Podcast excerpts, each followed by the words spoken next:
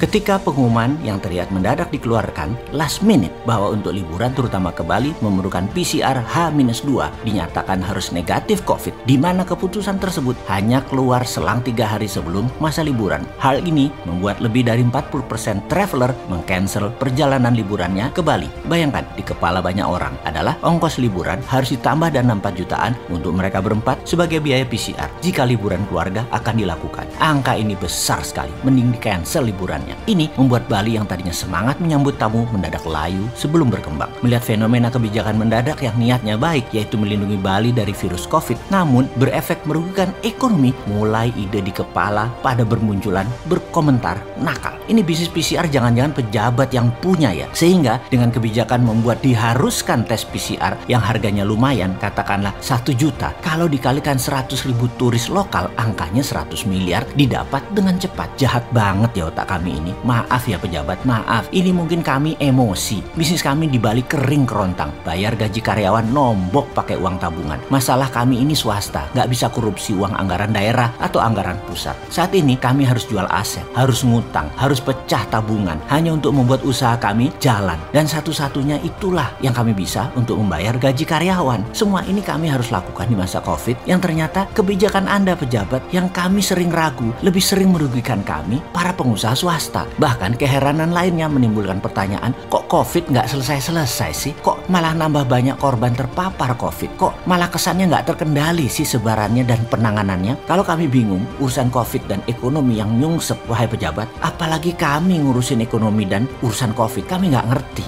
Kami bingung dan bertambah-tambah masalah kami. Kalian sih enak masih dapat gaji dari pajak negara. Kalian masih dapat fasilitas dan digaji dari keringat kami, para pembayar pajak. Tapi kenapa Pak, ketika kami bertanya keras sedikit, kami dihardik balik dengan keras. Karena kami lapar, kami ya pasti lebih keras lagi bertanyanya. Eh, Anda pakai palu hukum loh, kok kami jadi takut ya bertanya jadinya. Kami kok tertekan ya jadinya. Jadi kami ini sementara itu diam. Namun, semakin ke sini kami makin lapar. Kami sudah pasti teriaknya nambah kenceng. Walau kami tahu teriakan kami akan dibalas dengan gonggongan buzzer yang sigap menggonggongi kami dengan menjelekkan orangnya. Bukan apa yang kami pertanyakan. Gonggongan netizen bayaran tadi akan membuat suara kami menjadi samar dan hilang. Kebenaran yang kami bawa sering kebenaran polos kalah dengan kebenaran versi buzzer yang lebih tersusun rapi dan terlihat benar. Maklum, mereka ada uangnya. Kami lapar, tapi kami tidak akan pernah berhenti berteriak. Kami tetap melanjutkan tradisi mengingatkan pejabat versi teriakan rakyat lapar. Namun, pasti di akhirnya kami tetap membantu memberikan usulan solusi walaupun tahu nggak akan dipakai usulan tadi oleh pejabatnya karena pasti mereka tidak akan dapat cuan kalau usulan kami dijalankan.